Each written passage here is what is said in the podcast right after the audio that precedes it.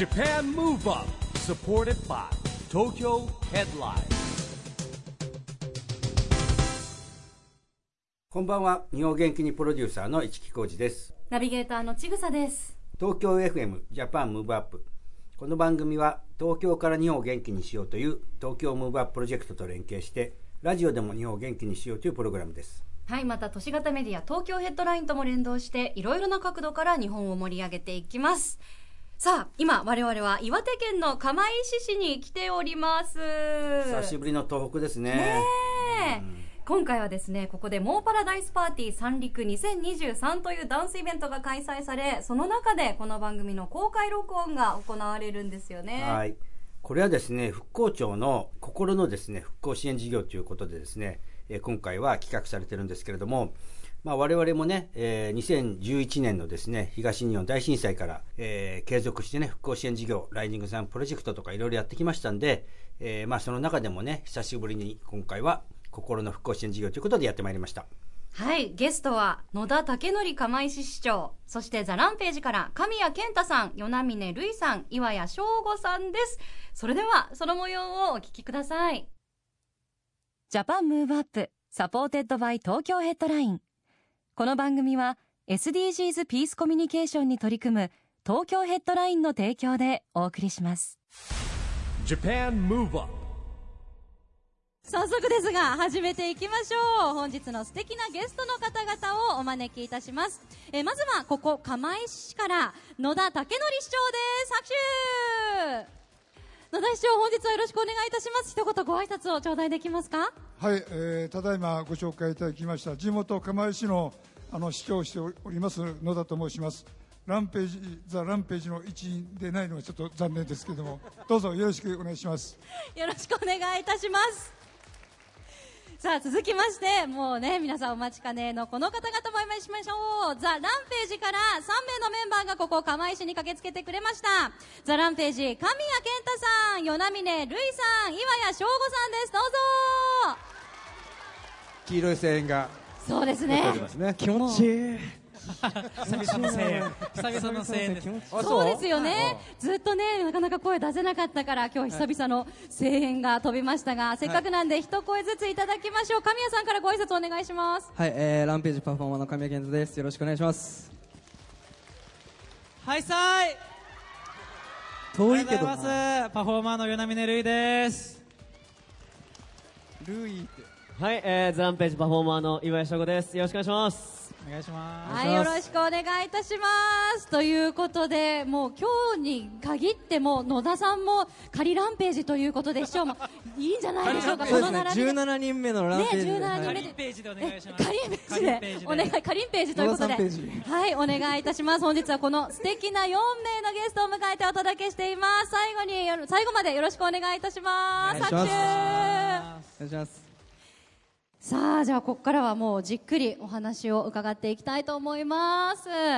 えーまず野田市長今日はもうねこれだけたくさんの方モーパラダイスパーティー三陸2023集まってくれました。今回初めての開催ですけれどもダンスでつながるわダンスで広がるわということで、えー開催されていると思いますがいかがですか？いや本当にあのこうしてあの釜石にたくさんの方々がおいでになっていただくというのは本当にあのしばらくぶりでございますのでしかもねこうしたあの皆さん大好きな方々がたくさんおいでですのでもう嬉しく思ってます本当にありがとうございます ありがとうございます。えーあのランページの皆さんも本当にね今日朝からえっ、といろんなダンスのコンテンツが行われてたり、皆さんもね、会場の皆さんもたくさんのダンスを楽しまれてて、すごい生き生きされてますよね。手をな手をって振るなよ。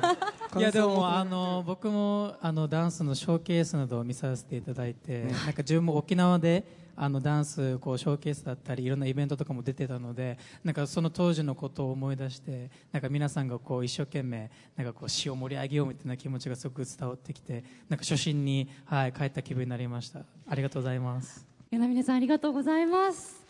はい、本当にね輝く笑顔も印象的なショーケースたっぷりと見せてもらいました。東北地方岩手県各地またここ釜石市でも東日本大震災の追悼式が行われました。震災から12年を迎えた今のお気持ちはいかがでしょうか？はいそうですね。3月11日、まあ、12回目の3月11日を迎えたわけですけれども本当にあのあの東日本大震災ではねたくさんの方が犠牲になってあれからまあ12年経ったわけですけれども、まあ、釜石はあの、まあ、実は復興は10年でということで進めてきたんですけれども、まあ、残念ながらちょっと1箇所あの事業が残ってしまいましてこの3月で完成しましたので、まあ、結果12年かかったということでございます。やっとハードの事業はこれをもって終了ということでございます。ただ、まあ、被災された皆さんとか遺族の皆さんの、まあ、いわゆる心の復興は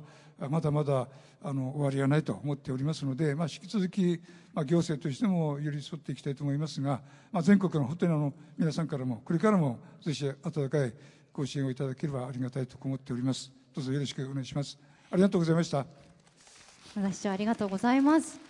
一木さんあの東北復興の活動といえば、はい、一木さんも中学生 Rising Sun Project を EXILE メンバーと立ち上げて、うん、まあ、震災直後より東北の復興支援の活動に携われてきましたよね、でここ釜石市でもいろんな活動をされたと思います、はい、野田市長とも市木さん長年のお付き合いなんですよね？まあそうな、まあ、長年のお付き合い今あの復興支援事業を始めまして今ね市長者で12年経ってるんですけれどもね、今日はねちょっとそんなお話をしたいなと思ってましてですねあの会場にはえー、見れるようにですねあの後ろの作りに移るんですけどもまずですね、えー、2012年にですねこの Rising Sun Project っていうのを EXILE のメンバーと始めました、えー、これがですねたまたまな釜石市のですね大平中学校というところで始まったんですね。これがまあ当時のですね、えー、スクリーンに映ってるのが模様でございまして、えー、この中学生の子たち、えー、これね最初結構あの、ね、教科書を作ったんですよ Rising Sun。踊る。で、えー、最初の時だけメンバーとあのサプライズでいてですねあとあの LDH はです、ね、EXPG ってダンススクールがあるんで、インストラクターの方も一緒に行って、えー、大平中学校もね6か月ぐらいレッスンしたかな、えー、まあ、これあのプロジェクトリーダーがですね宇佐さんと哲也さんだったんですけどもだって全員参加なんですよこれ。だから得意も不得意も。全校制度ですあのねこの時はね3年生だったかな、えー、2年生学年決めてだから男性女性も全部なくだから、えー、上手人までやるんですよ、で難しいじゃないライジングさんって。そうですね。でやっぱ得意のことやっぱ覚えづらい子がいたんですけどこれね本当に素敵なことで助け合うわけそうすると。最初に覚えな早く覚えとか教えてあげるわけ、はい、で、えー、こんな活動をしていてですね最初の年は、えー、八景島シーパラダイスってとこでねえー、発表会とか発表会もやんなきゃいけないんでね、はい、なんと1年目はねヒロさん参加してたから、えー、踊ってたよ一緒に、えー、横須賀橋慶島、えー、シーパラで踊ったんですけどまあその後もですね、えー、毎年あの東北のですね、まあ、これあの今映ってるのは大平中学校な感じですよね、えー、こんな感じでですねやって、えー、でやっぱりなんていうんですかねやっぱもともと東北の子たちがお祭りとかがあるんでダンスには親しみあるんですかね？でなんかこういったですね衣装も着ながらやっていただいたんですけども、まあ、その後もですね、えー、毎年、えー、このプロジェクトはですね重ねていってですねこれはまあ全体の今映ってるねプロジェクターに映ってるのは記念撮影みたいなやつですね、えー、これが大平中学校というとこなんですけども、えー、その後もですね、えー、どんどん活動を続けておりまして、えー、2018年、えー、これはですね4月24日ですね、まあ、市長いらっしゃいますけどワールドカップラグビーをやるですね、宇野住まいスタジアムというのができると。で、ここって、地元の方は知ってると思うんですけども、もともと釜石東中学校が津波で流されちゃったところにスタジアムできたんですよね。で、そのスタジアムができるっていうことで、それに向けてですね、釜石東中学校のお子さんたちに、ライジングサンを教えて、そこで発表しようということでですね、え、やったものでですね、まあこれも1回目はですね、えみんなに内緒でサプライズでメンバーが行ってですね、ライジングサンプロジェクトをレッスンしましょうって。で、その時には、あの、そのね、宇野住まいってさっきのオープニングでありますって話は内緒にしてるわけ。まず覚えましょうって。発表会の場所は後で教えるってことにしてる。はいはいはいということでね、始ま、まあ見てください、これ全員参加。すごい、ね、もう体体育の授業と一緒だから、ほぼ。確かに。もうね、体操着着て、もうね、本当に男子も女子もなく、やっていてですね。で、えーこれがですねその、えー8月19日にですね、えー行われたですね宇野住まいのオープニングっていうところで、えー発表会を迎えるわけですね、まあ、これもあの、えーみんなこここれがですねちょうど今映ってるのが宇野住まいのですねオープニングのやつがですね、えー次に映ってくると思うんですけれども見てくださいこの壮大なこのスタジアムで。この時はねあとね宇佐さん哲也さんがリーダーなんですけどもえー立花健一さんと小林直樹さんと岩田貴則さん。ガンちゃんも来てですね。でこれあのねあのその時やったラグビーの選手もみんな入ってスタジアムでですねこう記念撮影したとこなんですけれども、えーこれもね、えー釜石東中学校のお子さんたちとやったものでね。でその後にかつこれで終わらなかったんですよ。釜石東中は。ここれもでこれは新聞野田市のこの新聞はあれですよね。地元の新聞。でですねこうね、えー岩手日報ですか？野田さん野田さん。師匠師匠。すみませんね。岩手日報でした。ありがとうございます。上の方に書いてましたね。まあねこうやってねあのね、えー新聞の一面も飾ってですねこの間あの、えーこの洞口さんっていうですねあの女性のコメント言ったこの時が高校1年生かなこの子。2年生かな。今慶応大学3年生になっててこの間僕東京で会って番組にも出てもらいました、で彼女はこの経験をしたんで防災の今勉強してるんですよね。で防災の勉強をして何かあった時に役立ちたいということでやってるっていうね、えーまあ、こんなようなことがあってですね。そしてこの後ですねだから釜石東中の、えー皆さんもう一個スペシャルなことやったんですね、えーそれは何かというと EXILE の復活ドームツアー、はい。東京ドーム公演、はい。本番のステージに上がったんです。わ結構緊張したと思いますけどまあ一生の思い出にはなったと思いますよこれ。これねあのこれはバックヤードなんですけど今ねあのスタここのえーステージの写真に写ってるのは裏話があってみんな分かるけどあのリハーサルって早いじゃない。早いですね。だから本番が夕方からなんでもうさ9時か10時ぐらいにリハーサそうルやるわけ。ですね。あのーいろいろあるんで朝ぐらいからリハーサルやるんですよね。本番。でおだから終わリハーサル終わった後長いんだけど、はいでまあ、東京ドームの中なんか入ったことないじゃん。普通入れないじゃん、はいはい。でリハーサル終わってでリハーサルの時もメンバー全員出てきてくれるんですよ。みんなジャージとか着て、ね。衣装じゃないんだけど、はい。であの一緒にね記念撮影したわけ、まあ、これはこれはもうみんなその子たちだけにプレゼントしたんだけど、でそうその後東京ドームの中を回遊できるわけですよね。始まるまでもう何時間だろう？もうリハーサル終わってから45時間あるんじゃないかな、みたいなね。まあこんなような釜石とは縁がございましてですね市長、えーでまた今日もこんな縁があって、えー来ておりますということですねはい、ありがとうございます。もうお話中もずっと神谷さんがお父さんを気遣う息子のように市長をフォローしてくださってましたが、市長やっぱり今市木さんのお話にもありましたけど、岩手の方ってお祭りとかもね、ずっとやっぱ伝統的にありますし、ダンスの血というか、ダンス好きの血みたいなのが皆さんやっぱ流れてるんですかね。いや釜石の人たちはもうダンスが好きだしお祭りがそもそも大好きですからだからあの地元にあのトラウマとかねあの郷土芸能とかたくさんありますし中学生の方々は特にそういったの取り組んでいる生徒が大多いですね。ですからあの EXILE の方々があの2000あ大平中学校最初に大平中学校その後さっき一木さんおっしゃったあのえ被災した中あの東中学校ですねあの時に確か一木さんが来た時はあの校長先生が朝の朝礼かなんかでご挨拶してた時に全くサプライズでそうですね。あのまあの、今から意味がないんで必ず行くのにえ発表しないのい行ってからねって言ってだから言わないの。は私は事前にサプライズが好きなんですかね、え えあの一緒に後ろからついていったんですがねもう子供たちがもう大歓声でで急にほら校長先生の話してる後ろから来たもんだからもうえらいもう、ね、だんだん騒ぎが大きくなってですねもう涙流し喜んでる子供たちもいましたね。まあ、その子供たちが一生懸命練習して先ほどあの映像で映っていましたが2018年のふの住まいの復興スタジアムであれだけもうたくさんの方々の前で、まあ、ご披露できた。さらにそれが東京ドームでもできたというので、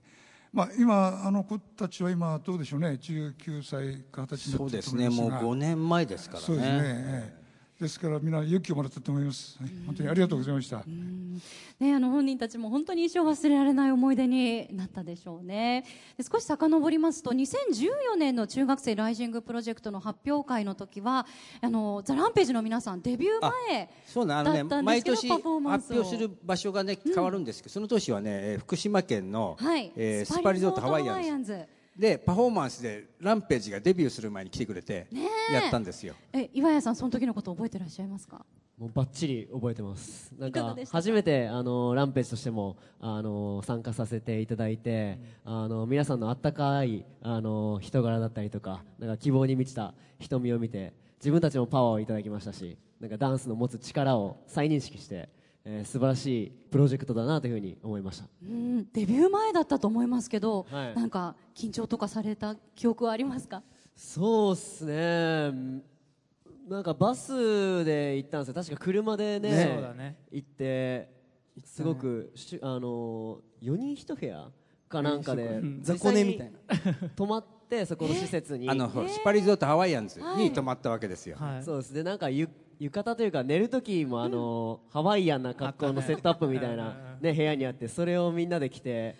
確かなんか大浴場みたいなのあった気がして。いやいや、だって温浴施設だから。ですよね。あ、そうか、そうか。スパリゾートハワイアンズ。メンバーみんなで入った記憶が、はい、ありますね。あそこで皆さんじゃあさらにちょっと親睦を深めた ということなんですね、ありがとうございます。あの神谷さんと与那峰さんは、えー熊本地震の熊本での,、えーの夢の課外授業熊本地震後のはい。熊本での夢の課外授業だったりあのいろんなライジングさんプロジェクト各地で参加されてるかと思いますが、い、かがでしたか？神谷さん与那峰さんそうですね。あの熊本の方にあの直樹さんと行かせていただいたんですけれども確かなんか運動会が近かったとかなんとかでなんかこう僕たちがパフォーマンスというかライジングさんを教わった後にあの歌のプレゼントを生徒の皆さんがしてくださって、なんかそれがすごい感動したのを残ってるね。うん、今でも覚えてますね。逆サプライズというか、はい。サプライズプレゼントみたいな感じですか？へえ神谷さんも残ってるねっておっしゃってましたが感動しました？あ残ってます。その時うのん。歌の歌詞が、そのまあ、皆さん被災されてあの仮でかせあの住宅とかに移られてでそこで学校頑張ってで、まあ、あのライジングさんプロジェクト僕たち関わらせていただいてそこでなんかあのその歌をプレゼントされてその歌詞がなんか明日頑張ろうっていうその歌詞の一フレーズがあったんですけど、皆さんあのなんだろう小学校低学年とか、うん。まだ小学校であのもうピュアじゃないですか。もう嘘も何もない世界で目もまっすぐなあの瞳で僕たちに向かってその歌を届けてたのでなんかその混じりけないなんだろう言葉っていうかそれがすごくあの胸に突き刺さってなんかあのもっと僕たちができることは微力ながらだと思うんですけどなんかもっといろいろできるんじゃないかなあの関わっていけるんじゃないかなとそこでなんか再認識再確認しましたね。はいありがとうございます。えーさあそれではここで一曲、えー挟みたいと思うんですが番組では日本を元気にするリクエスト曲というのを毎回ゲストの方に伺っています。今回はザ・ランページのお三方に。ではじゃああのザ・ランページが2月の22日にあのアルバムを発売させていただいたんですけれども。なんでそのなんかちっちゃくなっていくの？いやいやいやなんかその中からのリード曲で「ノーグラビティという楽曲がありますのでそちらを、はい、お届けしたいと思いますはいということでザ・ランページの「No Gravity」お届けしました。願いします。かっこいい曲。さあそしてですねそんなザ・ランページの皆さん全国ツアーが5月から始まるということでこれも拍手この曲も生で聴けるのかしらどうかしら。今まさに忙しく準備を進められている段階かと思いますがツアーに向けたぜひ意気込みとか、えーここ見てほしいという見どころがあればそれぞれ伺いたいと思います。神谷さんいかがですか？はい、えーそうですね、えー僕たちがあの今年5月27日から、えー始まりますアリーナツアー、えー、と16っていうあの16って書書くんですけど、えー、と16人のメンバーで、えーまあ、今年なんか、まあ、毎年勝負なんですけど今年がなんか最も重要ななんか僕たちがなんか変わるタイミングであるべき年なのかなって思うところなので、えーなんかあの今まで応援いただいている皆さんも、えーそしてこれからまた応援いただく皆さんもなんかこの年でこのツアーをあの見といて損はないなと、えー歴史を語る上でこの今年あのこのツアーを見て損はないなと絶対あの思わせるられるようなツアーにしたいと思いますので、えーぜひ皆さん、あのー予定がありましたら、えー足を運んでいただけると嬉しいです。よろしくお願いします。ありがとうございます。与那嶺さんいかがでしょはい、そうですね。今絶賛セットリストだったりいろいろあのみんなで話し合ってるんですけれども、本当に毎年あー毎回毎回こうツアーをさせていただくたんびにこうランページのこうエンターテインメントといいますか、なんかこう核みたいなものをこうツアーを回りながら確認していく部分がたくさんありますので、まあ、今回の16も先ほど健太が言ってたんですけどこう今一度16というものにこうフォーカスを当ててそしてあのアルバムで「ラウンドラウンド」というものを出させていただいたいただいたんですけどもそれもこう巡り巡るというか原点回帰ということも今年テーマにも入っていますのでなんかこうライブの持つ力だったりランページのエンターテインメントの力そして16人でしかできないものっていうのをこう今回あのレイバーズの皆さんにお届けしてなんかさらにさらに皆さんと一緒に一つになってなんか日本を盛り上げていけたらなと思いますのでぜひ僕らも気合入ってますのであのお越しくださる皆さんはそのなんか音楽を通してのパワーだったりなんか明日への活力になっていただけるよう僕らも頑張りますのでぜひ楽しんでいただけたらなと思いますありがとうございます岩谷さんもお願いします。はい、えーまあ、ザランページの発信するエンターテインメントはもう一貫してあのお越しくださる皆さんだったりとかあの自分たちをこう応援してくださる皆さんの、えー明日への活力だったりとかあの元気を届けたり笑顔を届けたりっていうあのそこの信念をもとに、えー自分たちは活動しております。えーそこの信念を軸に今年は、まあね、16という16という、まあ、メンバーの数でもある16というテーマを掲げて、あの日本全国に希望という名の光を、えー放ってですね、えーこれからのランページはあ日本ももちろんのこともう世界を視野に入れてランページというかあの LDH の、えーエンターテインメントの凄さだったりとか強みを、えー証明していきたいなというふうに思っていますので、まあ、これからのあのランページを語る上で、まあ、今年は、えー本当に欠かせない1年になるなとも思っていますしこれからもどんどんどんどんと、えー気合を入れて発信していく中でこうやって、えーこういうふうに釜石市に、えーこう足を運ばせていただいたりと、えー一つ一つ皆さんに届けられるように丁寧にこれからも、えーランページとして、えー発信していきますので、えーぜひまたね、あの岩手でもライブさせていただきたいなというふうに思っておりますので、あのデビュー当時ホールツアーの時はあの、岩手県にも、はい。あのライブであのホールツアー、えー回らせていただいたりともとかもしたのでまた、えー大きくなって岩手に、えー戻ってくる時はまた、えーぜひ足を運んでいただければなと思っております。今日はありがとうございます。ありがとうございますということであっという間に終了のお時間が近づいてきてしまったので最後に野田市長一言いただいてもよろしいですか？はい、まずは今日は本当に五木さん本当にありがとうございました。そして千草さんもようこそ釜石においでいただいてありがとうございます。そして、えー、神谷さん、与那嶺さん、岩井さんありがとうございます。ありがとうございますあのねこうしてもう12年も経過してるんですが、はいこうして釜石にあるいはまた被災地にこうして目を向けていただいていることを本当に改めて感謝申し上げたいと思います。私もランページの17人目です。そうです。もちろんですもちろんです。もう市長がそうおっしゃるならもちろんですメンバーですのでちょっと議会があるので、はい。早めに予定あそうですね。そうですねあ言いますねあのすぐレッスンお願いしく。振り付けとか落として。はい、はい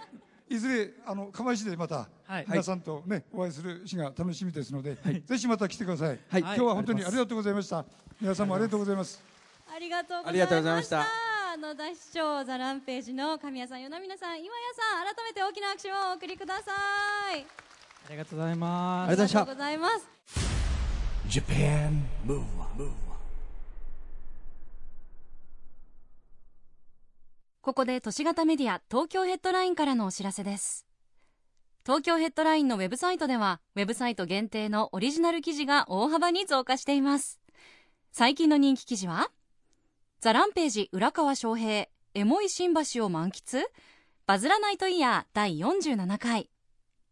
食べっ子動物史上最大東京ドームシティにたべっ子動物ランドオープン。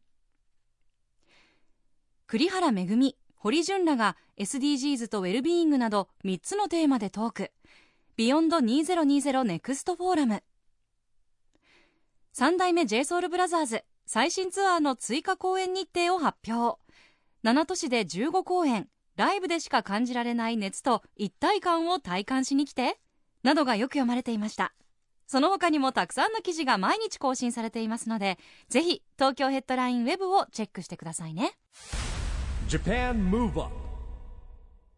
今回は3月18日に岩手県の釜石市で開催された公開録音の模様をお届けしました。まあやっぱりね復興支援ということですけれどもおみんな若者元気な若者もいっぱい集まってましたよね。うん本当もう心からの笑顔がね、たくさん見れた元気いっぱいのイベントでしたね、はい。え参加させていただけて我々も嬉しかったですそして明日4月2日日曜日なんですが夜7時からここ東京 FM でジャパンムーブアップのスピンオフ特別番組平和な世界の作り方第3回国連を支える世界子ども未来会議をオンエアします。こちらもお楽しみに。ジャパンムーブアップ。今日はお別れのお時間ですが次回も元気のヒントたくさん見つけていきましょはい。これからもみんなで知恵を出し合って日本そして世界をつなげて地球を元気にしていきましょう、はい。ジャパンムーブアップ。お相手は市木浩二とうちぐさでした。この後も東京 FM の番組でお楽しみください。それではまた来週。 Japan Move Up. Supported by Tokyo Headline。この番組は SDGs Peace Communication に取り組む東京 Headline の提供でお送りしました